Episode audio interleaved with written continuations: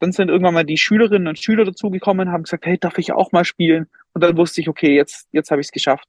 Jetzt habe ich es geschafft, dass Musik von selbst, von selbst gespielt wird. Dass Kultur automatisch läuft und in, im Alltag von vielen jungen Leuten einen festen Platz hat. In 3, 2, 1.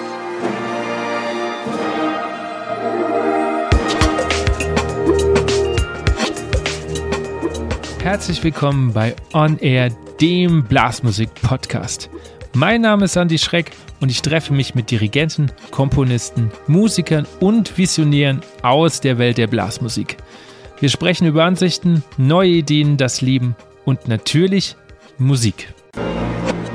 Guten Morgen, ihr Lieben. Schön, dass ihr eingeschaltet habt bei einer neuen Folge von On Air, dem Blasmusik-Podcast. Zu Beginn hätte ich etwas in eigene Sache. Etwa nur 40 Prozent der Hörer von euch haben diesen Podcast auf Spotify oder Apple abonniert.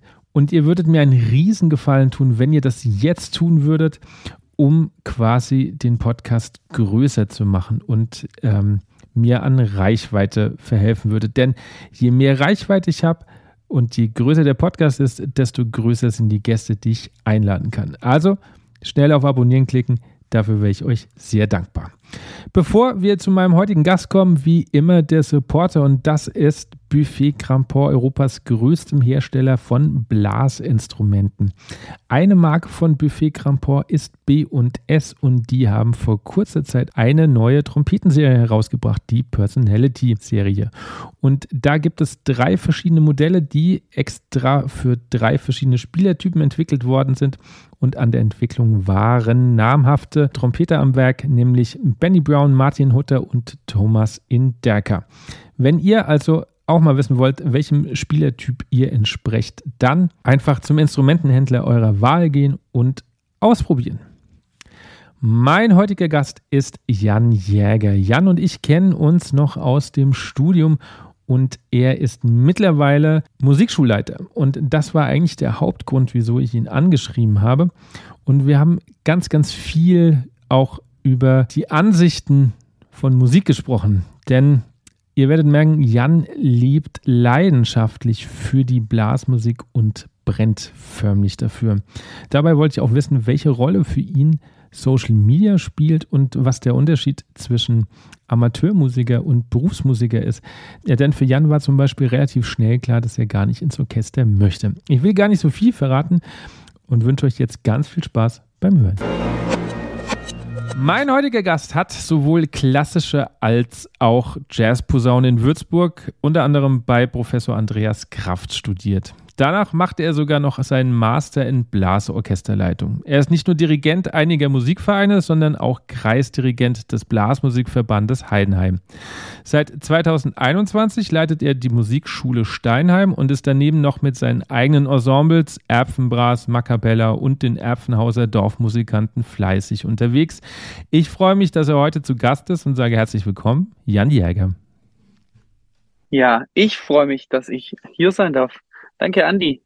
Äh, Jan, du bist ja äh, Hörer des Podcasts, weiß ich. Das, dann weißt du auch, welche Frage als erstes kommt. Und ähm, ich gehe davon aus, dass du, wenn du in Bayreuth bist, ähm, die Frage relativ eindeutig beantworten kannst, welches Stück du als letztes bewusst gehört hast.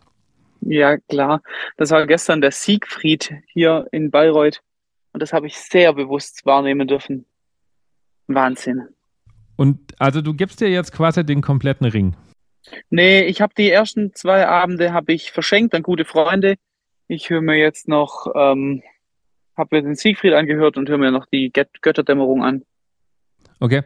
Ist das dein erstes Mal in Bayreuth? Nee. Bin hier durch das, dass ich beim Andreas Kraft in Würzburg studiert habe, schon relativ früh dazugekommen nach Bayreuth. Hab davor gar nichts davon gewusst, also vor meinem klassischen mhm. Studium keine Ahnung davon gehabt. Und ähm, ja, habe dann mal Karten bekommen für eine Probe und seitdem versuche ich jedes Jahr mehr, mehrmals hierher zu kommen. Was fasziniert dich daran? Es ist alles dafür gemacht. Also Wagner hat einfach alles um die Musik rumgebaut. Das Festspielhaus, dann dieser Deckel über dem Orchester, damit die Sänger rauskommen. Und vor allem was mich extrem fasziniert, da sitzen Weltklasse Menschen und die spielen nicht nur perfekt, sondern die haben Bock drauf. Die spielen geil. Das ist emotional so geladen, dass wenn man die, wenn man auch die Musikerinnen und Musiker trifft, nach dem Auftritt, die sind emotional so bewegt. Es ist nicht nur Dienst, sondern es ist Leidenschaft. Und da komme ich her. Mhm. Also Leidenschaft muss ja dabei sein, weil die sich ja alle quasi von ihrem Urlaub was abzwacken, wenn man mal ehrlich ist, um da zu sein. Deswegen ähm, glaube ich, dass die das schon sehr gerne machen. Ich glaube auch, ich habe gestern mit einem Geiger gesprochen, der hat gesagt, ganz ehrlich, äh, fünf verschiedene Stücke sich drauf schaffen und dann einen Abend nach dem anderen ballern, das ist äh, Sadomaso, hat er erst gesagt. Ich habe ja hier noch nie gespielt, kann ich, kann ich nicht sagen, kann ich nicht mitreden. Aber klar, da steckt schon mehr dahinter als nur äh, ein Job und Geld. So empfinde ich es zumindest. Mhm. Wir kommen später, glaube ich, da nochmal drauf zurück. Ich würde gern, weil du schon sagst, da komme ich her. Ähm, wie kam Musik in dein Leben? Ich bin äh, als kleiner Bub mit dem Tenorhorn in Berührung gekommen, weil mein Opa der Leiter des örtlichen Posaunenchors war. Mhm. Und da habe ich angefangen, ein bisschen zu spielen. Ich glaube, zeitgleich habe ich auch musikalische Früherziehung in der Musikschule genossen, so Blockflöte und habe dann äh, die Gitarre für mich entdeckt. Und Gitarre war mein, mein Ding, mein Instrument, so meine große Leidenschaft. Und dann habe ich irgendwann mal mit 14 habe ich einen Posaunenlehrer, meinen ersten Posaunenlehrer bekommen. Und der hat dann gesagt, so, jetzt gib mal Gas. Und nee, stimmt gar nicht, es war mit 16. Er hat gesagt, komm, jetzt üb mal ein bisschen. Und dann hat er mich mit 18 zum Studieren geschickt. Und da bin ich dann zur Klassik gekommen und zur klassischen Posaune. Zwei Jahre hin zu arbeiten auf ein klassisches Studium ist ja jetzt sehr kurz. Ähm, Absolut, ja. War dir das bewusst? Also, was es heißt, eigentlich klassischer Posaunist zu sein? Nee, auf gar keinen Fall. Ich hatte nur ein Ziel. Ich wollte Musik machen und ich wollte sehr gut mit der Posaune werden. Und dann habe ich ähm, den Professor Kraft kennengelernt und der hat mir in der ersten Stunde einfach schon so viel zeigen können und ich wusste, ich möchte bei dem lernen. Und was es dann mit, mit Klassik zu tun hat und dass es da irgendwie Orchester gibt und diese Landschaft und diese Musik, da habe ich gar keine Ahnung gehabt. Null. Okay, das heißt, du kamst quasi in das Studium und hast noch nie irgendwas von, weiß ich nicht, Wagner. Also klar schon mal gehört, dass es den gab, aber so sich mit auseinandergesetzt gar nicht ich habe mich total wenig mit klassischer Musik bis dahin auseinandergesetzt und auch überhaupt mit diesem ganzen ähm, Kulturapparat, Orchester ganz wenig auseinandergesetzt. Ich kam eher so aus der äh, Rockmusik, habe viele Bands schon angehört gehabt bis dahin, das hat mich sehr fasziniert und natürlich extrem auch aus der Blasmusik, aus der Szene, dass ich einfach da die, die fitten Jungs gehört habe und alle haben irgendwie immer studiert, alle haben irgendwie in einem Orchester gespielt, aber es hat mich nicht weiter interessiert. Wie, wie war der Kulturschock für dich?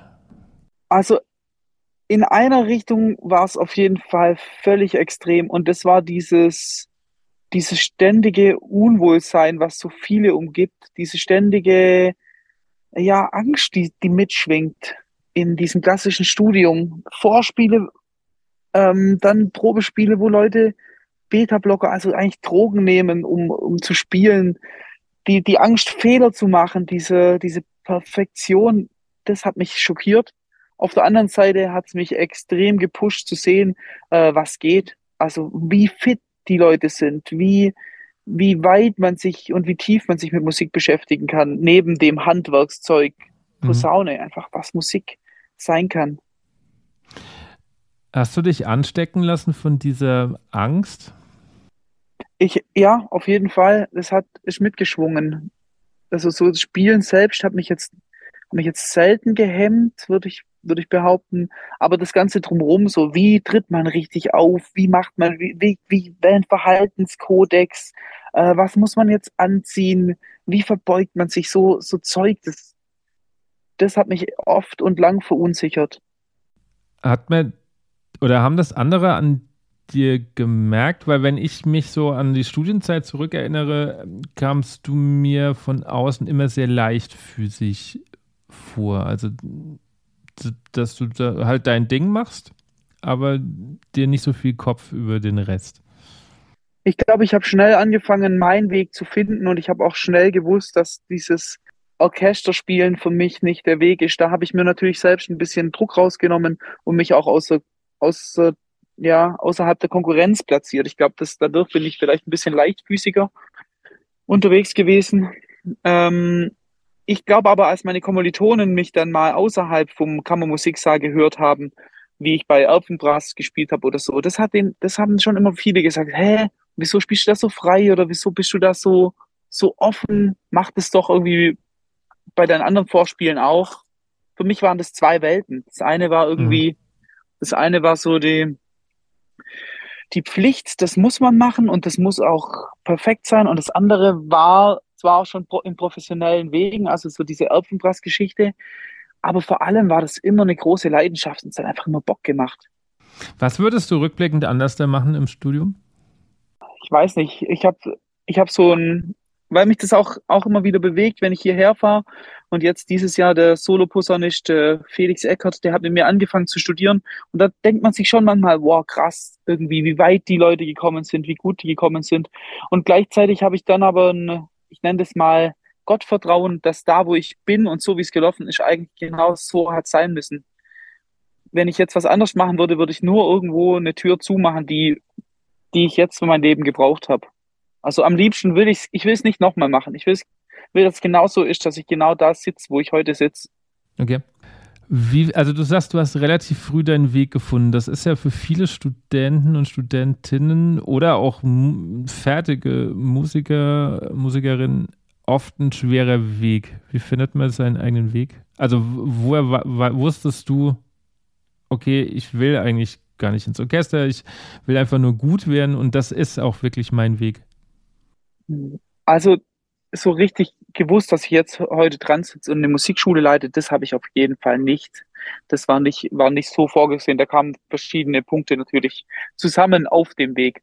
Aber dass ich nicht ins Orchester will, das habe ich relativ früh entdeckt und dann hatte ich auch den Mut, mit meinem Professor darüber zu sprechen. Ähm, ich, ich weiß immer noch nicht, ob er da enttäuscht war oder ob er, ob er eigentlich dankbar war, dass ich es ihm halt gesagt habe, weil dann konnte man sich auf andere Sachen fokussieren. Das wäre nämlich meine Frage jetzt noch gewesen, wie er reagiert hat. Also so, so ein bisschen hat er sich, glaube ich, schon denken können, aber andererseits ist, glaube ich, für ihn auch so ein, sind Welten aufeinander gekracht, so nach dem Motto, wie kann man nicht Soloposaunist werden wollen? Also so, das ist ja das höchste, höchste, was man, was man machen kann. Es ist bis heute so, seine, die Schüler, die Soloposaunisten geworden sind, die dürfen ihn duzen irgendwie und die, die anderen siezen ihn noch. Also das ist schon eine, eine krasse Welt. Das ist schon eine, eine wahnsinnige Welt. Und wenn man mit den Menschen zusammentrifft, die die sich untereinander kennen und, und sieht, auf welchem Level die musizieren, bis heute für mich faszinierend. Ich habe die Frage nicht so gut beantwortet, gell? Es ging eigentlich darum, wie man die. Ja, aber. Wie man gut. den eigenen Weg findet. Ja. Ich ja. glaube, man muss immer gucken, auf was man Lust hat. Auf, und, und ich glaube, wir haben den riesen Luxus, uns das zu überlegen, auf was man Bock hat. Was man, und dann, und gleichzeitig spürt man dann, denke ich, immer wieder, dass es halt Dinge gibt, die so, die so gar nicht klar gehen die vielleicht schön sind für irgendjemand, aber für einen selbst einfach absolut nichts bedeutend, nichts bedeuten. Und die, die loslassen und immer wieder suchen nach was, was, was einen inspiriert, nach was, was einen weiterbringt und was einem, bei mir ist das, was mir wirklich Spaß macht. Wenn ich Bock drauf habe, Blasmusik zu spielen, dann spiele ich Blasmusik. Ob dann jemand kommt und sagt, hä, das ist aber, wie ihr spielt, ist aber scheiße oder so, das ist mir egal, weil ich mache es ja für mich. Und ich glaube, das, dieses Ding, was für sich selbst zu machen. Ich glaube, das ist ein guter Ansatz, um einen Weg zu finden. Mhm. Ist dir das wirklich egal, wenn das jemand sagt? Mittlerweile total, ja. Was heißt mittlerweile? Hat auch gedauert. Also wann war das nicht so? Also gerade in der, in der Blasmusikszene, das, wie das dann kam mit, ich glaube 2013 durften wir mit Alphenbrass auf dem Woodstock spielen. Wir waren ja schon, die Band Alphenbrass ist ja ein totales Nischenprodukt. Wir machen ja weder Blasmusik, noch machen wir Jazz, noch machen wir wirklich Funk oder so. Und da kam schon immer wieder viel Gegenwind. Hä, was ist denn das? Wir haben mal Polkas gespielt. Und wie Polkas mit Saxophon? Äh, was macht euer Schlagzeuger da? Und am Anfang hat mir das natürlich viel ausgemacht, weil ich ja die ganze Blasmusikszene total bewundere und, und ja auch da gern, gern dazugehöre. Aber mittlerweile, wenn ich mit, mit den Opfernhauser Dorfmusikanten böhmischen Traum im 7-8-Takt spiele und jemand sagt, das geht gar nicht, dann, dann grinse ich und denke mir, okay, ja, ich mach's gern und mich passt. Wir machen eine kurze Unterbrechung für einen weiteren Supporter und das ist lungentrainer.de. Ich freue mich riesig, dass der Online-Shop lungentrainer.de mit an Bord ist, denn ich benutze schon seit meinem Studium einige Produkte daraus, um meinen Luftfluss besser zu trainieren. Lungentrainer ist schon 17 Jahre im Bereich des Atemtrainings tätig und ist Europas größte Auswahl an Lungen- und Atemtrainer, sowohl im medizinischen als auch im privaten Gebrauch. Ich möchte euch zwei Geräte ans Herz legen und das ist der Power Breathe Plus, ein inspiratorischer Atemmuskeltrainer, quasi die Hantel fürs Zwerchfell und den neuen expiratorischen X1. Bei beiden Produkten atmet man gegen den Widerstand.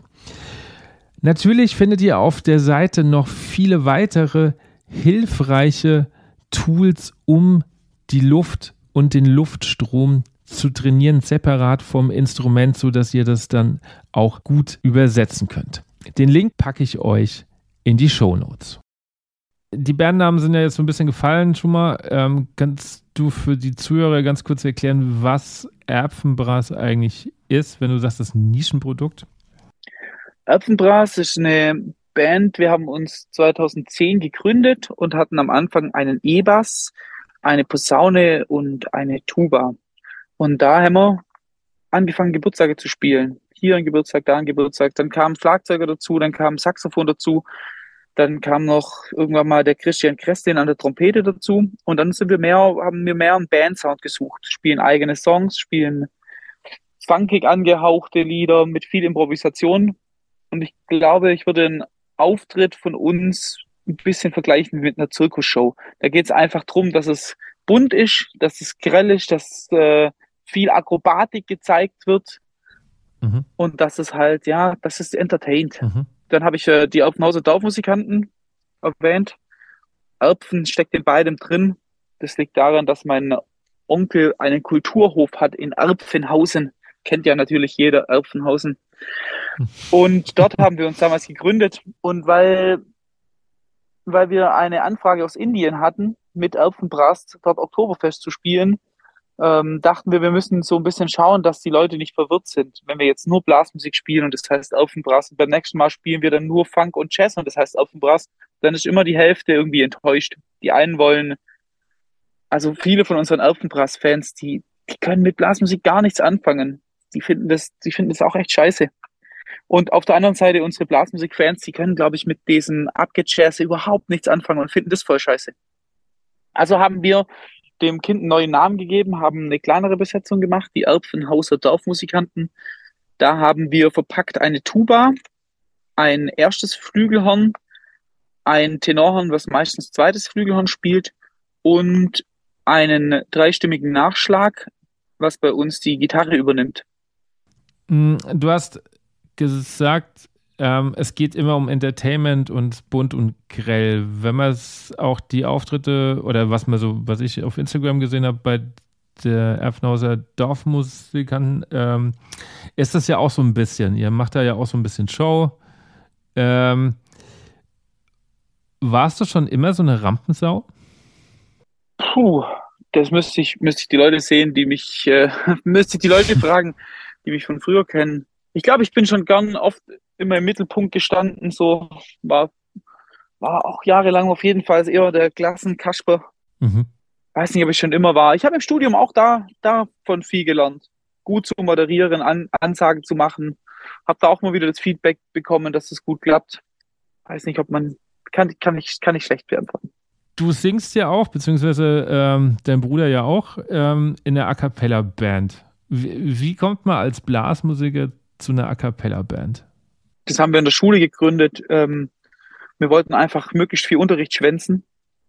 Und dieses A Cappella-Ding hat irgendwie gleich für ordentlich Rück, hatte ordentlich Rückenwind. Da haben irgendwie die Lehrer uns freigestellt und dann durften wir damit proben und mussten nicht in Unterricht. Das war meine erste Motivation.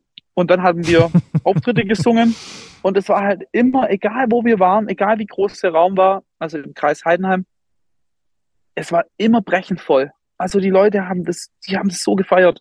Und dieser Erfolg hat uns dann echt dazu gebracht, dass wir uns intensiv damit beschäftigt haben.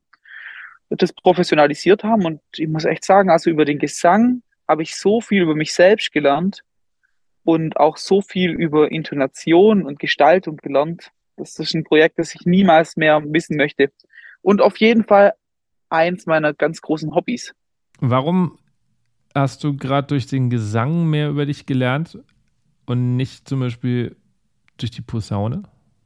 Einfach meine Stimme ist speziell. Ich habe lange gebraucht, das äh, an, ja, anzunehmen, dass ich halt, dass ich ne, ein, also ein Countertenor bin, dass ich die hohen mhm. Falsette singe und dass es einfach für die für dieses Ensemble eine Bereicherung ist und auch für mich, ähm, dass es halt genau ich so bin, wie ich bin. Mhm. Bei der Posaune, da ist immer noch mal ein Instrument dazwischen, wenn man Posaune spielt oder wenn man Gitarre spielt. Und äh, ja, gibt, das ist nochmal was, was direkt zwischen einem steht. Aber Gesang ist quasi direkt und ist äh, nackt. Hattest du irgendwann mal die Überlegung, auch vielleicht Gesang zu studieren? Nee, nee. Ich sehe mich überhaupt nicht als Sänger. Ich mache das halt, aber ich würde das auch nicht behaupten. Ich kann, kann gut singen oder so. Ich mache das halt, weil ich Bock drauf habe. Ich finde es sehr bewundernswert, dass, also wenn man dir so zuhört und wenn man dich auch so ein bisschen kennt oder auch auf Instagram euch verfolgt, ähm, merkt man, ihr brennt für die Sache. Ihr habt immer Bock und du betonst ganz viel, du willst nur das machen, worauf du Bock hast und was dir Spaß macht. Die Frage ist aber immer als Profimusiker auch äh, die Frage der Sicherheit. Hast du irgendwann Angst gehabt, dass du wenn du nur noch Sachen machst, die dir Spaß machen, ähm, dann vielleicht finanziell nicht ganz so viel da ist? Oder ist, war das nie ein Thema? Also finanziell war es natürlich schon immer spannend, das war, war klar. Ich habe immer schon unterrichtet, hatte dadurch so einen Grundstock. Mhm. Hm, bin auch irgendwie immer durchgekommen. Das hat immer gepasst. Die Sicherheit, ich habe, also während Corona habe ich wieder gelernt, ich, ich arbeite einfach auch total gern. Und da durfte man ja keine Auftritte spielen, aber wir hatten irgendwie den, den Bandanhänger und wir hatten, wir hatten den Bus. Dann haben wir halt irgendwie rumerzählt, hey, wir haben Zeit und wir haben Kraft. Dann haben wir Leuten beim Umziehen geholfen. Und das hat mir auch übel Bock gemacht. Und ich glaube, so, solange einem Dinge Spaß machen, passt schon. Dann die okay. Sicherheit kommt schon irgendwie. Also du bist so ein, so ein grundpositiver Mensch. Das würde ich auf jeden Fall sagen, ja. Vielleicht, vielleicht auch sehr naiv, was das angeht.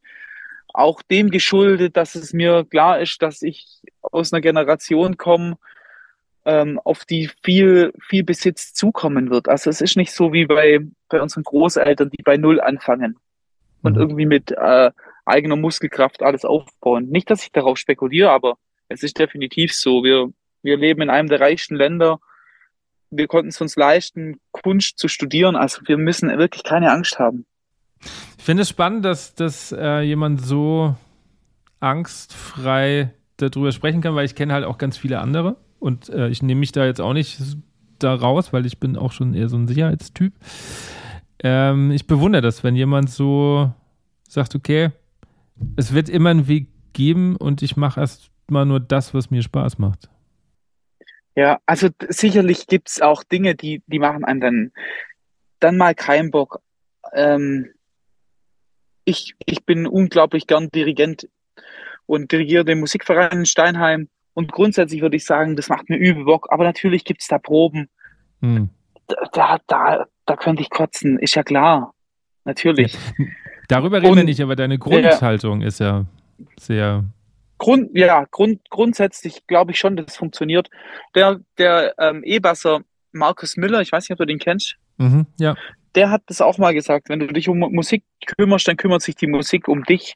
Und so, ich, so glaube ich auch, ist es halt irgendwie mit dir selbst. Wenn du guckst, auf was du Bock hast und, und wenn du dich so ausrichtest, dann kümmert sich das Leben auch wieder darum. Wenn du sagst, hey, jetzt möchte ich Blasmusik spielen und das wird, das soll mehr werden, dann zack, zack, zack, zack, zack, kommen die Gelegenheiten und du kannst das machen. Also du musst aussenden und dann kommt es zurück.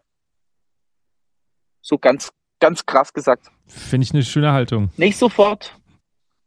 Mein Onkel sagt immer, sei vorsichtig, was du dir wünschst, es könnte in Erfüllung gehen.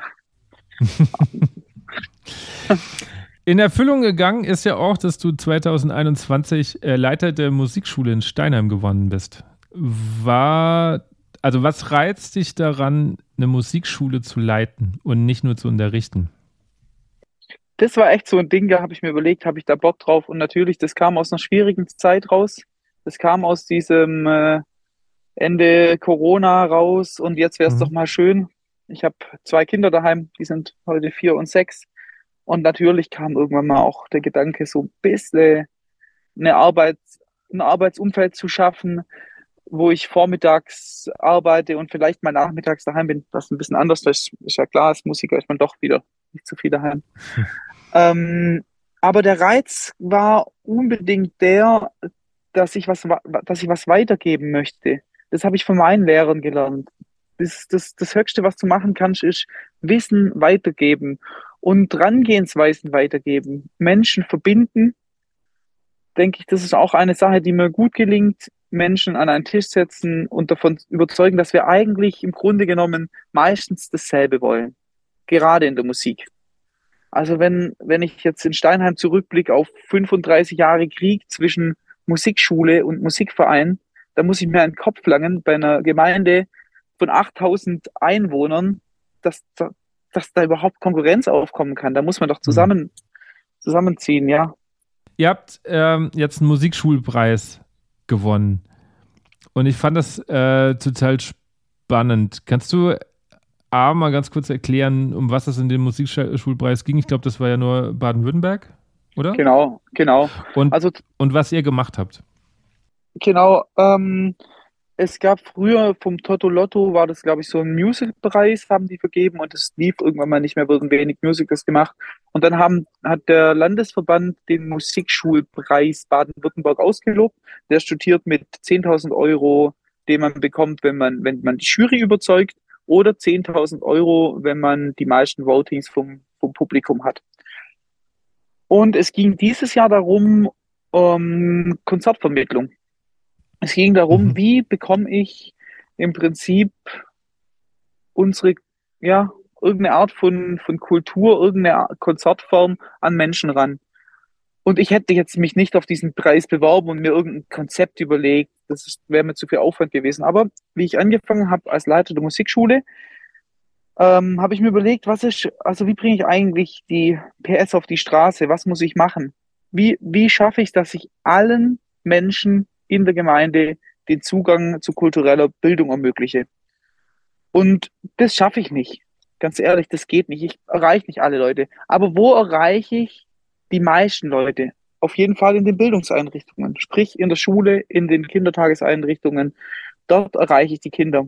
Also habe ich mir mittwochs meine Posaune genommen, habe mich in den Schulhof gestellt und habe gespielt. Einfach mal irgendwas. Ein paar Kinder sind stehen geblieben, haben es gehört bin dann erst in die Grundschule und in der nächsten großen Pause oben in die Realschule. Und das habe ich wieder gemacht und wieder und wieder. Dann habe ich mir einen Lehrer von der Realschule dazugeholt. Der hatte einfach auch Bock, in seinen Pausen mit der Trompete dazu zu stehen. Und wir haben zu zweit gespielt. Immer wieder und wieder und wieder. Und es war nicht viel Feedback, aber dieses war immer positiv. Und das hat uns total gepusht, zu sagen, hey komm, machen wir's. Und es gab nicht die Frage, spielt man Mittwoch oder spielt man nicht, sondern wir haben das einfach institutionalisiert und haben angefangen, jeden Mittwoch zu spielen, bis heute. Dann sind irgendwann mal die Schülerinnen und Schüler dazugekommen, haben gesagt, hey, darf ich auch mal spielen? Und dann wusste ich, okay, jetzt, jetzt habe ich es geschafft. Jetzt habe ich es geschafft, dass Musik von selbst, von selbst gespielt wird. Dass Kultur automatisch läuft und in, im Alltag von vielen jungen Leuten einen festen Platz hat. Das heißt, du hast das quasi im Alleingang angezettelt? Ja, komplett. Ich habe keine Ahnung gehabt von Leitung einer Musikschule. Ich habe einfach nur die Vision gehabt, wenn, wenn ich was möchte, dann ist es Bildung allen zugänglich machen. Und mhm. ja, und dieses Konzept konnte dann die Jury überzeugen. Und wir haben dann mit diesem, genau diesem Konzept, das natürlich noch schon ein bisschen schön erzählt und noch ein, ein Video davon gedreht, konnten dann mit diesem Konzept 10.000 Euro holen die 10.000 Euro würde ich wieder investieren, um wieder Konzerte zu machen für alle Kinder in der Gemeinde. Warum hast du dir ähm, nicht die Lehrer an der Musikschule noch mitgenommen, die mitspielen, sondern nur du? Naja, es musste erstmal, es muss erstmal unkompliziert laufen. Es muss zunächst okay. mal muss es losgehen. Und Mittwochvormittag ist in meiner Musikschule kein Lehrer. Die kommen um zwölf und die arbeiten dann durch. Wenn ich jetzt mhm. anfange, die Zusammenhaltstätigkeiten der Lehrer dafür herzunehmen, dann kostet es mich auch schon wieder relativ viel Geld. Ähm, ja, und dann, dann am Anfang kennt man sich kaum und dann ist es ja eh immer so in der, in der Profi-Welt, dann traut man sich ja gar nicht miteinander zu spielen, weil man könnte ja was falsch machen. Also so dieses, mhm. ich, ich sag, ich nenne es jetzt mal spitz in, in der klassischen Welt, dieses einfach sich hinstellen und spielen ist ja, ist ja so selten. Da muss man es dann geprobt haben und dann braucht man am besten Noten. Aber was wollen die Kids hören? Die wollen eigentlich nur, dass jemand da ist und denen ein bisschen was um die Ohren haut. Ob das jetzt perfekt ist oder nicht. Die fühlen, warum du es machst und was du machst aber nicht, ob das perfekt ist. Mhm. Wie kam das bei dann, also bei deinen Lehrern an, dass da der Chef dann alleine dasteht und das äh, durchzieht? Die fanden es richtig cool. Ich habe hab die dann mal äh, mitgenommen, haben wir eine, eine Lehrerkonferenz gemacht, habe sie mit rausgestellt und dann gab es immer wieder auch die Momente, dass ein paar von den Lehrern gesagt haben, hey, an dem Mittwoch komme ich, da spiele ich mit meiner Klasse und jetzt ist, so ein, jetzt ist schon so, dass die Mittwoche ausgebucht sind. Jetzt muss ich schon eine Liste führen, wer wann dran ist. Also mittlerweile stellen die sich hin, spielen mit den Blockflöten einmal, dann kommt äh, der Trompetenkollege und spielt mit seinen Leuten. Das ist, das ist richtig cool. Aber es muss erstmal losgehen. Und da bin ich vielleicht auch so ein, ein Typ, äh, der erstmal alleine losgeht. Mhm. Wie, wie lange hast also weißt du das noch, wie lange du das gemacht hast, bis dann der erste kam oder das erste Kid kam und gesagt hat, ich möchte auch mal mitmachen? Äh, wahrscheinlich so ein halbes Jahr. Wie lange hast du es durchgezogen? Also wenn das jetzt nicht nach einem halben Jahr passiert wäre, wäre dann irgendwann der Punkt gekommen, wo du sagst, okay, anscheinend keine so coole Idee? Oder? Nee, die Idee wäre ja auch, die wäre ja auch super, wenn ich mich jede Woche alleine hinstelle. Mhm. Das wäre wär ja trotzdem, die Idee ist ja die gleiche, dass informelle Bildung erfolgt. Also keiner kann sich dem entziehen. Jeder hört, es wird musiziert. Jeder sieht, es gibt einen Zusammenhang zwischen einem Mensch, einem Instrument und Musik, die er klingt. Und ob das jetzt die, natürlich ist es viel geiler, wenn die anderen Kinder für die Kinder spielen. Oder wenn es noch mhm. mehr sind oder wenn das natürlich dann noch einen professionelleren Rahmen kriegt, wenn die sich Lieder wünschen können. Aber im Endeffekt bleibt, bleibt die Grundidee immer dieselbe. Und ich glaube, ich hätte es ewig weiter durchgezogen. Finde ich schön. Finde ich wirklich, finde ich wirklich schön. Was hast du als Musikschulleiter, du bist ja jetzt zwei Jahre im Amt, ähm, noch für Impulse gesetzt? Oder was ist dir noch wichtig? Wo, wo willst du noch hin mit der Musikschule? Also zunächst mal, was ich, was ich gemacht habe, war, denke ich, ganz viel Fäden zusammenführen. Es gibt viele Kulturschaffende in der Gemeinde und die machen alles sehr, sehr viel und sehr viel Gutes. Mhm. Und ich habe natürlich die gute Situation gehabt, ich kam als Dirigent vom Musikverein, wurde ich ähm, Musikschulleiter. Und da haben wir sehr viel zusammengeführt und auch zusammengebracht. Ich habe jetzt dann zweimal schon die Steinheimer Trompetentage organisiert wird es jetzt wahrscheinlich auch weiterhin machen. Im zweijährigen Turnus oder vielleicht auch mal doch, doch die Posaune reinholen, das weiß ich noch nicht genau. Aber in Richtung Festival. Ich möchte, dass Menschen wissen, wo Steinheim ist, dass, dass unsere Künstlerinnen und Künstler, junge Leute wissen, wo Steinheim ist, wissen, dass da was abgeht, wissen, dass sie dort her herkommen können und eine Bühne haben. Und gleichzeitig möchte ich natürlich dadurch der Region und vor allem der Gemeinde bieten, dass das mehr abgeht, und dass sie, dass sie über den Tellerrand rausschauen können. Mhm. Wie, wie muss ich mir jetzt diese Trompetentage zum Beispiel vorstellen? Also ich hole mir immer externe Leute. Im letzten Jahr habe ich mir zum Beispiel den Christian Kressling geholt. Mhm. Der hat dann mit der Big Band einen Abend soliert, mit dem Trompetenlehrer vor Ort, Christoph Braun.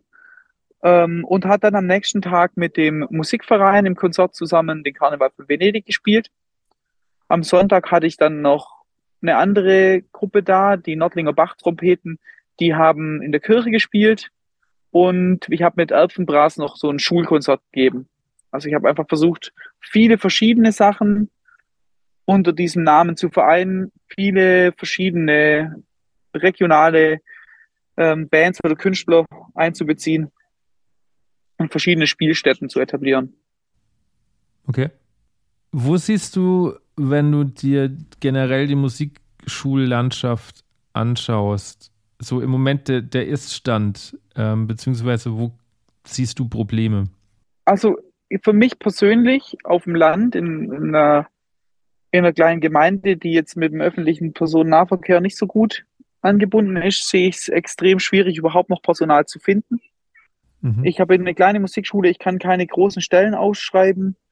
Ähm, ich muss irgendwas finden, was es lukrativ macht. Und ich glaube aber, das zieht sich auch in die großen Städte rein. Wir finden kaum mehr Nachwuchs, weil wir einfach die, die Pädagogen nach wie vor nicht ausbilden.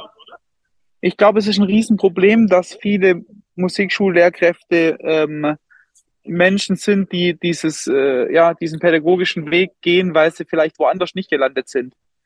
Ich mhm. finde es immer noch ein Problem, dass, dass die Anerkennung auch an den Hochschulen noch nicht den, den Einzug gefunden hat. Natürlich ist es wichtig, dass man diese künstlerische Exzellenz fördert, aber es ist auch sehr wichtig, gute Pädagogen auszubilden. Weil wenn wir nicht an der, an der breiten Masse arbeiten, dann wird uns die Spitze auch fehlen.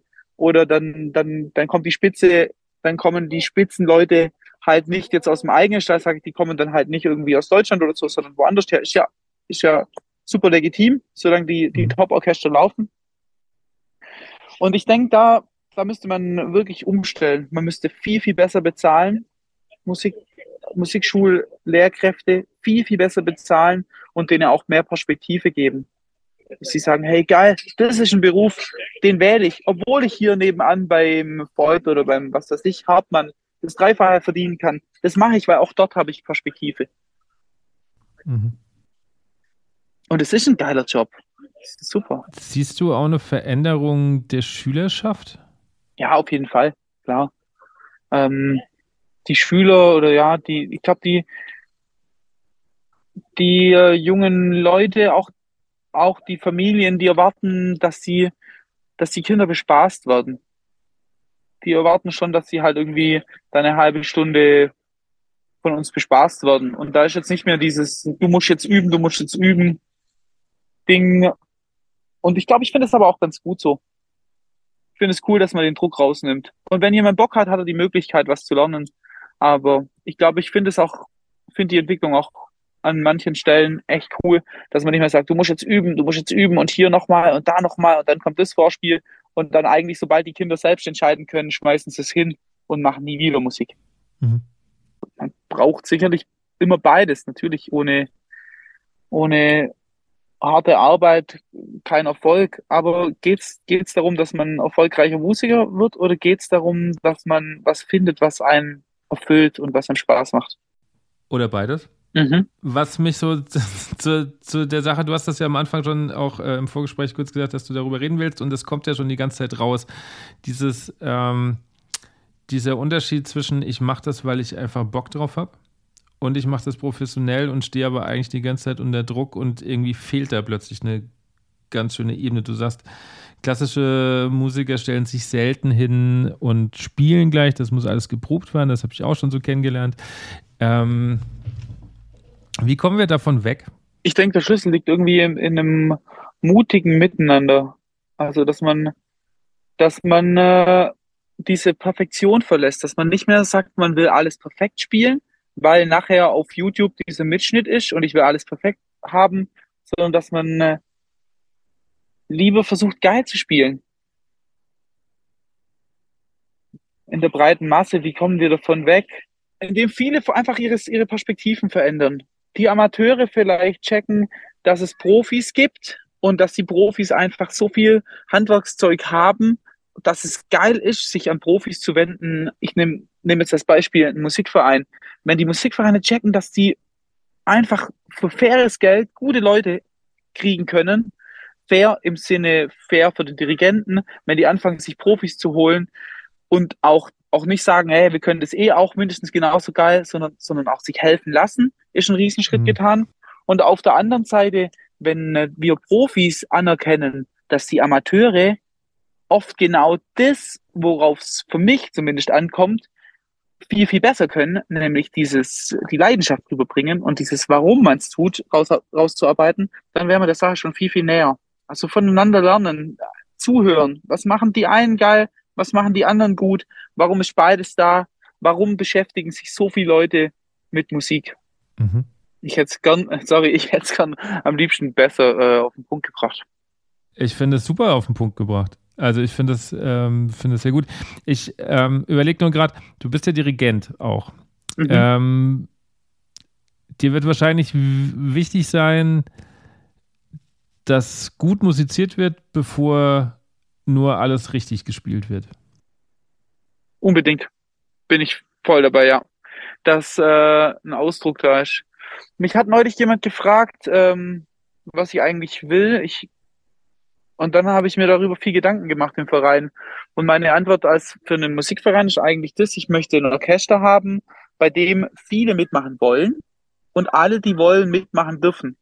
Das bedeutet natürlich, dass wenn jemand kommt, der jetzt halt irgendwie erst seit zwei Jahren oder so spielt, dass das, dass ich meine Literatur entsprechend aussuchen muss.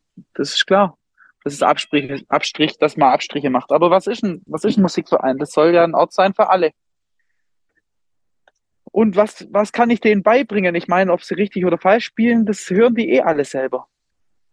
Aber, aber was können die von mir lernen? Die können von mir lernen, wie man rangehen kann an Musik, wie, wie man ähm, vielleicht auch mit einfachen Schrauben wirklich, wirklich krasse, bahnbrechende Erfolge haben kann. Zum Beispiel? Also was, was ist so zum Beispiel so eine Schraube? Also wenn du gut klingst, wenn du einfach dein Orchester drauf schulst, jeden Einzelnen, dass er sich zuhört, dass er immer gut klingt und, und die das fühlen lässt. Also ähm, lässt deine, lässt deine Posaunen mal spielen im Satz, okay, und dann klar richtig und falsch, aber dann guckst du nochmal, dass die einfach offen spielen, dass sie eine Klangvorstellung kriegen, dass sie fühlen, wie fühlt sich's an, wenn wir jetzt wirklich groß und offen und es entspannt klingen lassen. Und mit dieser Vorstellung vom Klang kann ich nachher natürlich auch wieder Artikulation, äh, Rhythmik, Dynamik und alles proben. Aber ich habe schon mal die Vorstellung, wie geil kann's klingen. Und plötzlich haben die, haben alle, alle Gruppen Obertöne drin. Plötzlich gelingt mir Intonation im Orchester. Mhm. Und es ist ja auch was Erreichbares. Also es ist ja auch, wenn, wenn jeder weiß, okay, ich kann so klingen oder ich kann so klingen, das, das ist was, was ich einfordern kann. Dann kann ich sagen, okay, Gott, jetzt setz dich wieder groß hin, mach dich wieder auf, spiel wieder mit vollem Sound und das ist was, was, was der jedes Mal abrufen kann. Und ich glaube, das gibt ihm Erfolgserlebnisse, weil er das hinkriegt, weil das kleine Schritte sind. Mhm also diese, diese Begeisterung für Musik, ist das, du hast ja drei Studien gemacht. Klassische Posaune, Jazzposaune und Blasorchesterleitung. In welchem Studium wurde dir am meisten die, diese Freude an Musik vermittelt? Also ich, ich glaube im Jazzstudium.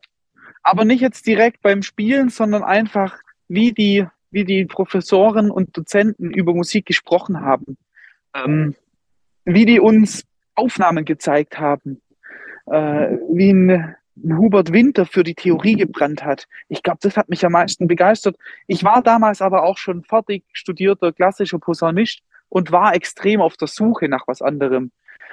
Ähm, wenn ich jetzt, wenn ich jetzt mein, wenn ich jetzt mich zurückerinnere an die Momente, wenn wir Orchesterstellen gespielt haben und es mal so richtig geil gestimmt hat, dann war das auch voll geil. Aber so richtig viel Begeisterung hatte in meinem Klassikstudium gab es das selten. Ähm, in der Blasorchesterleitung, das war das letzte, was ich gemacht habe, da war ich selber irgendwie so begeistert von allem. Und dann, dann habe ich ständig gehört, dass ich, äh, dass ich zu, zu freundlich bin mit den Menschen, dass ich zu viel lob, aber ich fand es halt einfach voll geil. Warum darf man nicht zu viel loben? Das weiß ich nicht ich, ich, ich stelle das in Frage, dieses, man darf, man darf nicht zu viel loben, finde ich völliger Bullshit. Ich glaube, man darf nicht lügen.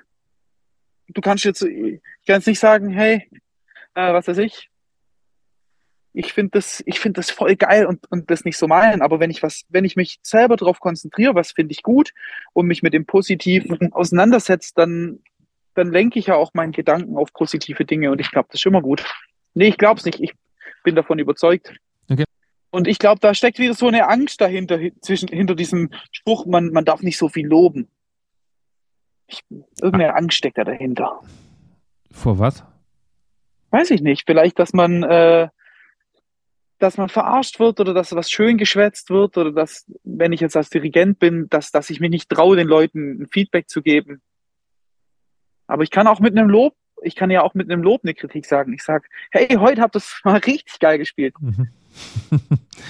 Was sind für dich No-Gos als Dirigent, sowohl als selbstleitender Dirigent, aber auch als Posaunist? Was, also, was ich nicht machen darf als Dirigent? Ja. Oder wo du sagst, okay, das möchtest, also wenn du jetzt von außen auf einen Dirigent blickst als Dirigent, was sollte man nicht tun? Beziehungsweise wenn du spielst, was hättest du gerne nicht, dass der da vorne tut? Also was ich, wo ich echt immer zu kotzen kriege, wenn ich selber spiele, ist, wenn, wenn der Dirigent nicht sagt, wo man ist, wenn es nicht einfach ganz klar ist, wo man ist und er dir nicht die Zeit gibt zum Einatmen im Spielen, sondern wenn das so ist, das finde ich, da kriege ich sofort Kotzen. Habe ich jetzt, habe ich mit einem Streichorchester neulich gespielt, dem Dirigent muss ich sagen, hey, ich brauche noch einen Moment mehr mit der Posaune, ich muss noch einatmen. Ähm, das, das fuchst mich. Und was ich bei anderen Dirigenten äh, voll schade immer finde, wenn die, wenn die nicht loslassen. Also wenn die, wenn die immer so festhalten, irgendwie ihr, ihr Orchester einfach nicht loslassen, mal diesen Schritt zu gehen. Okay, komm, lass sie mal spielen. Mhm. Egal, ob das dann vielleicht mal ein bisschen laut wird oder mal ein bisschen fahrig oder so, aber diese, lass sie mal machen. Das wünsche ich mir immer von jedem Dirigent, den ich höre und sehe. Okay. Glaubst du, dass wir da in der Blasmusik auf einem guten Weg sind? Ich glaube, wir sind in der Blasmusikszene insgesamt auf einem super Weg, weil wir so viel krass gute Leute haben, die super ausgebildet sind. Ich denke vor allem aber, die Vereine müssen einfach, müssen, müssen mal ein bisschen mitkommen und müssen sich mal überlegen, was es bedeutet, einen Profimusiker anzustellen und dem Honorar zu zahlen. Also wenn man, wenn man 800 Euro für, eine, für einen Musikverein kriegt, dann kannst du mal, kannst du dich noch versichern für 400 Euro, dann kannst du mal noch 40 Prozent Abgaben zahlen. Das ist einfach ein Witz und was dafür verlangt wird. Die Vereine sollen einfach hingehen und, und wirklich Geld zahlen für ihre Dirigenten. Und dann haben sie die Chance, dran zu bleiben, auf jeden Fall. Hm. Ich gebe dir grundsätzlich recht. Ähm, ich komme aber aus einer Region, da ist 800 Euro noch nicht mal drin. Also da sind, reden wir von weitaus geringeren Sachen. Baden-Württemberg ja. ist ja sowieso ähm, relativ hoch in der Bezahlung. Nee, ich meine jetzt nicht, dass das irgendwie äh, Status Quo ist, sondern so, dass das, das muss man sich nur mal klar machen, was das bedeutet für den am anderen Ende. Also wenn du davon leben willst, so, so rum meine ich. Ja, ja, ja, ich habe das schon verstanden. Nur, nur das, das Ding ist halt auch, ähm, ich glaube, dass es viele Vereine gibt, die es sich nicht mal leisten können, selbst wenn sie wollten. Und ich sage, dass, dass das Können nicht das Ding, sondern das Wollen. Ähm, die Leute spielen, die spielen doch auch bei euch Tennis, die spielen doch auch Golf, oder? Die gehen doch ins Fitnessstudio. Was kostet das denn jedes Mal? Wenn man halt sagt, okay, ich will jetzt, ich will jetzt einen geilen Trainer, ich bin nicht der, ich bin nicht so der Sportlertyp und mit Fußball kenne ich mich nicht so gut aus, aber ich habe das jetzt mitgekriegt, äh, erste Bundesliga, FC Heidenheim, Frank Schmidt. Und ich glaube schon, dass der, der vorne dran steht, im Sport wie auch in der Musik einfach enorm dazu beitragen kann, dass man erfolgreich ist und dass man Qualität, Qualität bringt. Und wenn ich das meinen Leuten klar mache und sage, hey, überlegt euch mal, ihr zahlt jetzt pro Probe fünf Euro für die Probe, das ist jetzt einfach so. Dafür leisten wir uns aber einen Dirigent, der uns weiterbringt, der was kann. Dann sind wir, finde ich, sehr schnell wieder im, im Bereich des Möglichen. Nur sind wir so verwöhnt in der Musik, dass es immer so ist, dass wir immer alles vor Umme kriegen. Und das gibt sonst nirgends. Kein, kein Hobby, kein Hobby ist wie in der Musik, dass man da irgendwie, ja, dass man noch ein Freibier dafür kriegt. Hm. Das ist ein guter Punkt. Den äh, gebe ich dir. Also zum Beispiel, das, da weiß ich es, ähm, weil ich darüber eine Arbeit mal geschrieben habe, äh, in der Brassband war das früher tatsächlich so, dass die Proben bezahlt wurden von den Mitgliedern mhm. in England.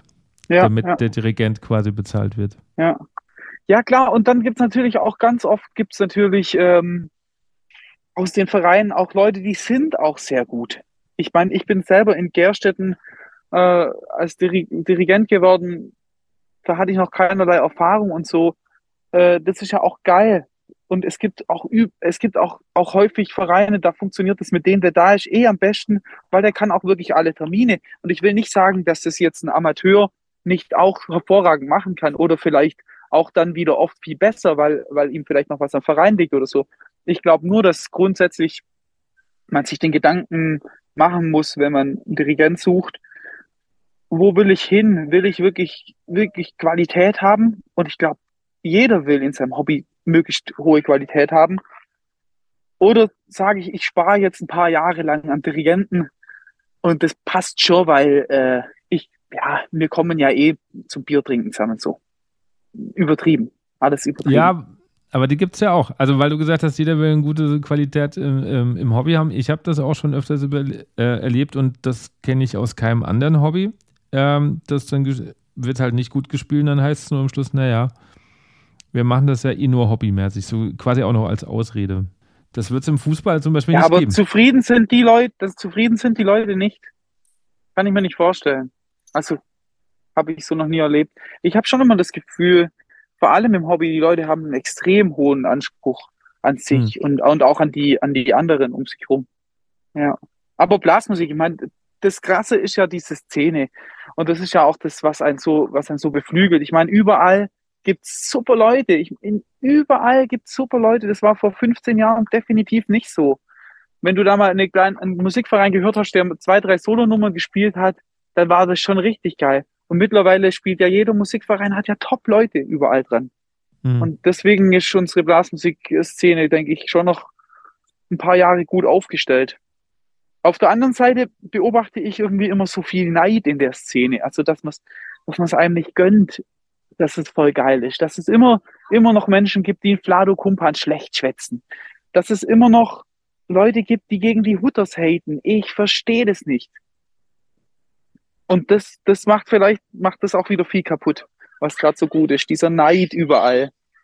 Weißt du, was ich meine? Ja, ja. Ich, ich überlege gerade, ähm, woher das kommen könnte. Aber ich beobachte das auch, dass natürlich viel ähm,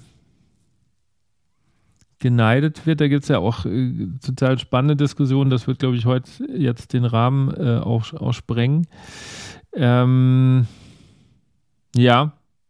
Aber du musst ja noch nicht mal, also ich finde, du musst ja noch nicht mal so hochgehen ähm, zu einem Kumpern oder zu den Hutters, sondern ich erlebe das ja auch schon auf Dorfebene teilweise. Da wird dem Nachbarverein ähm, nicht gegönnt, dass das und das ist und so. Und dann haben die hier mal besser gespielt. Das findet man auch wieder nichts. Und dann, also, ja, ja. das, das gibt es ja auch deutlich weiter unten. Oder du bist ja ein Verräter, wenn du Nachbar aus, aushilfst oder so, ja, ja. Ich auch, auch hier wieder keine, keine richtige Antwort, aber ich glaube, das ist schon wichtig, sich für uns, für unsere Szene, sich das irgendwie klar zu machen. Wir brauchen da gar kein Gegeneinander. Wir brauchen dann ein großes Miteinander und man kann von allen was lernen und ich denke, was die Musik ja auch braucht, ist das, was auch unsere Gesellschaft braucht und was auch unsere Szene braucht, dieses Zuhören, immer wieder genau hinhören. Was machen die? Was wollen die eigentlich damit machen? Und hört man, hört man vielleicht noch, warum die es machen? Mhm. Ich würde noch äh, gerne einen anderen Punkt anschneiden. Ähm, ihr seid ja mit Erfenbras oder mit den Erfenhauser Dorfmusikanten äh, sehr aktiv ähm, was Instagram und so angeht. Äh, findest du, dass das mittlerweile wichtig ist?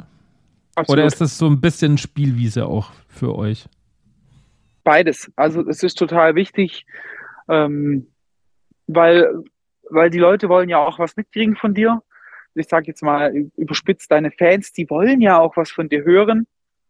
Ähm, ich denke, es ist auch voll wichtig, um sich zu platzieren. Also jetzt gerade mit den Aufenhauser Dorfmusikanten ganz klar zu sagen, hey, wir machen halt das und wir machen das so und das, das ganz klar, ganz klare Statements rauszuhauen und zu sagen, hey, das sind wir und wir machen es und wir machen es so, wie wir es machen, auch, auch um uns abzugrenzen von anderen. Ich meine, klar, wir sind, wir sind jetzt nicht die Kaisermusikanten oder was weiß ich, äh, die Hutters und, und nicht die besten Musiker der Welt. Wir, wir machen unser eigenes Ding und, und genau das muss man rausposaunen. Und dafür helfen die sozialen Medien extrem. Ja. Ähm, seid ihr da alle verantwortlich oder gibt es da einen, der, der Kreativchef? Wir haben grundsätzlich beide Bands haben wir als, führen wir als GBR, das mache ich mit meinem Bruder zusammen. mit dem ich irgendwie auch in allen Bands sowieso mit drin stecke.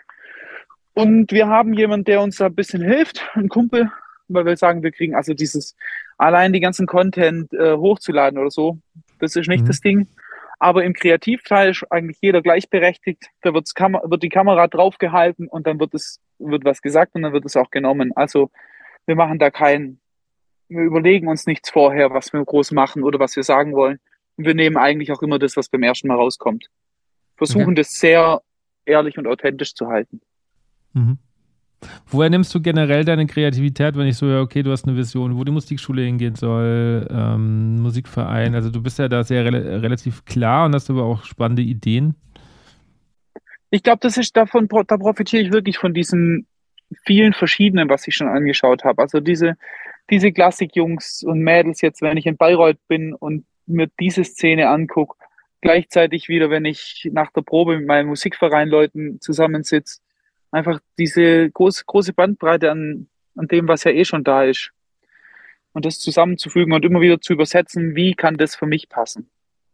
Mhm. Und immer auf der Suche nach Inspiration sein. Sich halt mal in einen Ring reinsetzen. Oder, oder keine Ahnung, halt mal die, einfach mal in die Oper gehen, wenn man es noch nie gemacht hat. Genauso wie ich jemand, der es noch nie gemacht hat, empfehlen würde, einfach mal sich Blasmusik wirklich, wirklich zu Gemüte zu ziehen. Glaubst du, dass wir mittlerweile zu wenig zuhören und zu wenig offen sind, mal unser Horizont zu erweitern? Ja, bestimmt. Aber ich weiß nicht, ob das nicht schon immer so war. Nochmal ganz kurz auf Instagram. Glaubst du, das wäre auch mittlerweile wichtig für Vereine? Also ich habe jetzt bei deinem Verein nicht geguckt, deswegen weiß ich jetzt gerade nicht, ob, ob da was geht, aber glaubst du, dass das wichtig ist? Ja, auf jeden Fall denke, es ist eine Visitenkarte, die man abgibt. Und es ist auch eine Visitenkarte, wenn man es nicht macht. Also es sagt, mhm. sagt immer was über einen. Ich glaube jetzt nicht, dass das deine Probleme löst, wenn du da irgendwie viele Follower hast oder so. Ähm, aber ich denke, es ist wichtig, ja. Okay. Was bringt deine Zukunft? Welche Pläne hast du? Ähm, ich möchte, ich, ich muss irgendwie noch, noch mal ran ans eigenes Songwriting. Okay da sehe ich mich ein bisschen mit einer Gitarre und mit ein paar Freunden aus Berlin. Aber die, die Zeit, die weiß ich noch nicht, wann ich sie habe.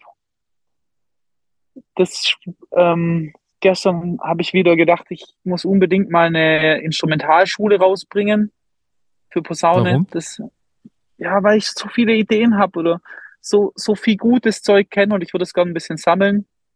Das wird mich richtig reizen bringt meine Zukunft. Meine Tochter kommt jetzt in die Schule. Das ist, ja, Ach, das, ist spannend. Das, das, ist spannend. Und ich hoffe, dass ich halt mit den Dorfmusikanten viel, viel sehen kann, dass ich da auch viel rumkommen und viel Menschen treffen darf.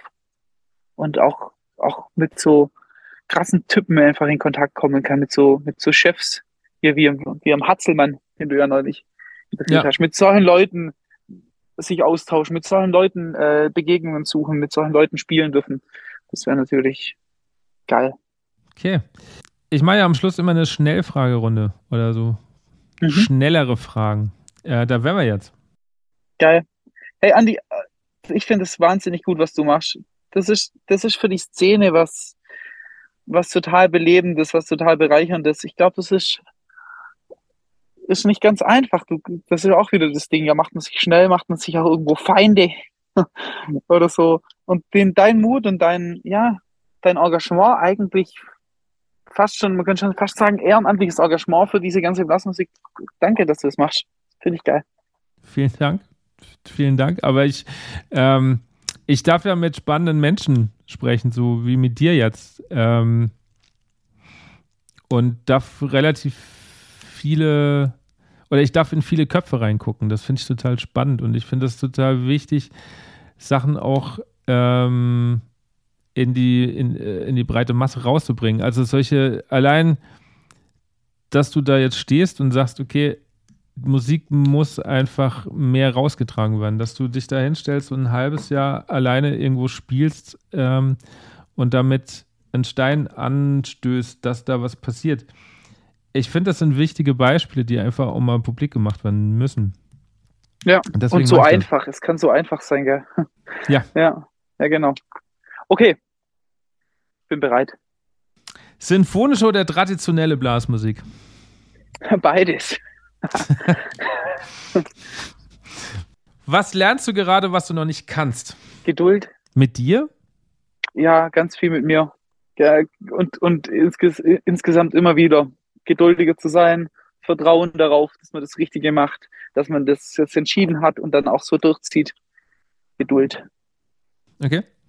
Mit wem würdest du gern einmal zusammenspielen? Das kann jetzt lebend oder auch ähm, schon tot sein.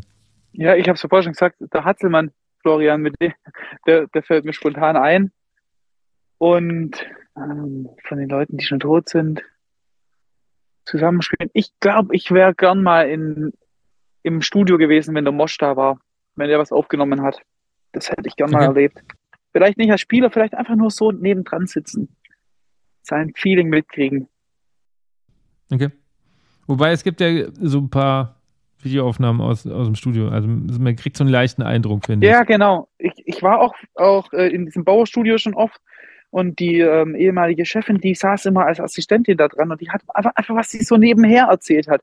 Dieses Musikantische, das wird mich natürlich tierisch, tierisch reizen, mal da, da drin zu sein und vielleicht mit ihm darüber zu sprechen.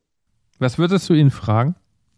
Ich glaube, es kommt auf den Moment dann an, aber woher, woher diese pedantische Art kommt, immer noch mal das Letzte rauszuholen. Immer noch mal diesen, diesen letzten Kick rauszuholen, diesen Schmiss reinzukriegen. Mhm. Einfach, wo, woher kommt seine Vorstellung? Ist das, wo, woher kommt seine Inspiration dafür? Das würde okay. mich irgendwie interessieren. Okay. Was würdest du gerne mal machen, hast dich aber bisher nicht getraut? Ähm, ja, Singer-Songwriter sein.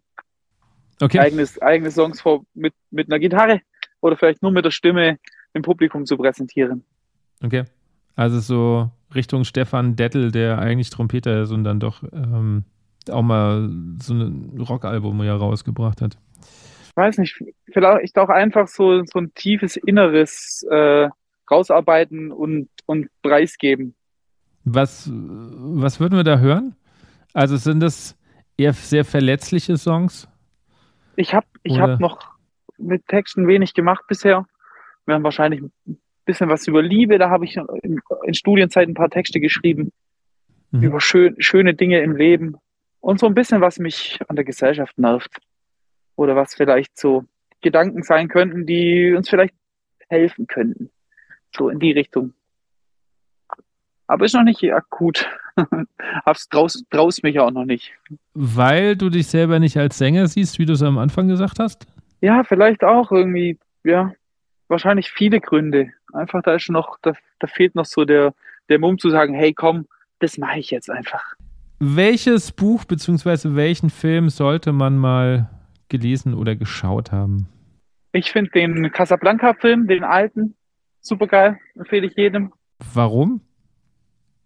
Der hat einfach so einen, so einen schönen Witz in sich und der verkörpert einfach, wie Welten aufeinandertreffen können, in, in, in einem Land, das eigentlich damit gar nichts zu tun hat.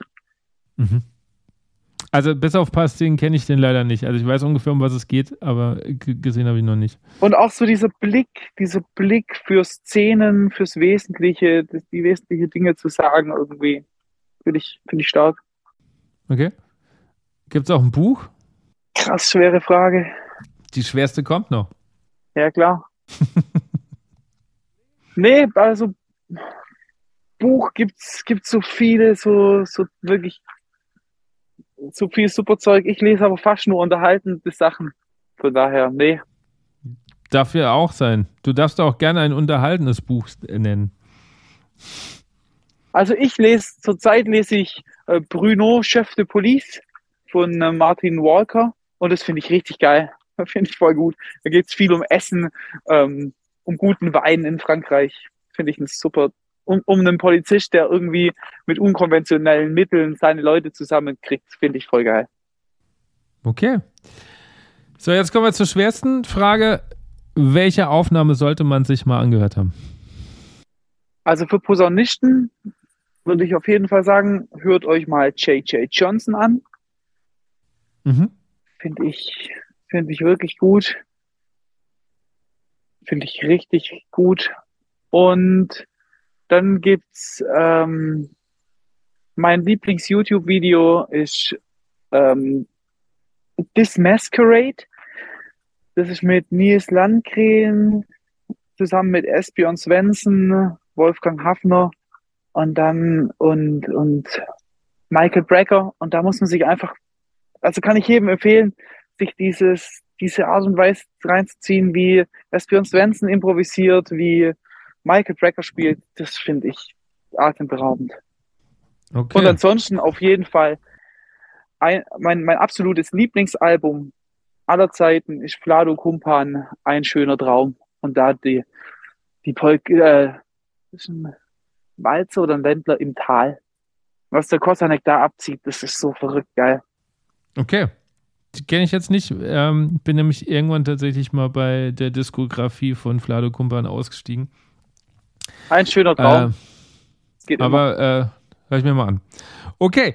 Jan, abschließend äh, deine privaten Wünsche und die Wünsche für die Blasmusikszene. Also der Blasmusikszene wünsche ich, dass sie sich gegenseitig wertschätzt. Äh, wünsche ich, dass sie viel, viel mutiger im Profibereich ist, dass sie, dass man wegkommt und sich einfach mal, ja, ich sag's das ganz hart, ein Stecken aus dem Arsch zieht und einfach den Amateuren zeigt, dass es richtig Bock machen kann. Das wünsche ich der Blasmusikszene. Meine mhm. privaten, privaten Wünsche sind, dass ich äh, weiterhin so viel Rückenwind krieg beim Musizieren, aber auch beim Musikvermitteln und dass ich immer wieder Leute finde, die begeisterungsfähig sind und sich auf Musik einlassen. Das wünsche ich mir in meinem Umfeld. Jan, vielen lieben Dank, dass du dir in deinem Bayreuth-Urlaub ähm, Zeit genommen hast. Ja, hey, danke, dass ich die Gelegenheit habe. Äh, vielen, vielen Dank. Ich bin sehr gespannt, wenn ich es anhöre, was ich alles erzählt habe. Aber es hat auf jeden Fall richtig Spaß gemacht. Das war die Folge mit Jan Jäger. Ich bin immer noch sehr angetan nach dem Gespräch, mit welcher Leidenschaft Jan für die Musik bzw. speziell für die Blasmusik brennt und wirklich die Musik an den Menschen bringen möchte. Außerdem finde ich Personen super interessant, die so positiv im Leben stehen, die eigentlich immer eine Möglichkeit sehen, wie es weitergehen kann und sich neue Ideen einfallen lassen. Wenn euch diese Folge gefallen hat, würde mich interessieren, was habt ihr denn daraus mitgenommen? Schreibt es mir gerne auf Instagram oder schreibt es mir gerne in die Apple-Kommentare. Wenn ihr noch mehr Gespräche hören wollt, dann lade ich euch auf Patreon ein oder abonniert auch meinen Newsletter. Da bekommt ihr einige Hörtipps, Lesetipps und viele, viele weitere Impulse zum Musiker und Menschsein. Ich möchte mich bei meinen Supportern bedanken, bei Buffet Crampon und bei lungentrainer.de, bei Leander Machern für den Schnitt und bei Dirk Mattes für die Musik. Ich freue mich, wenn wir uns demnächst wieder hören. Macht's bis dahin gut, euer Andi.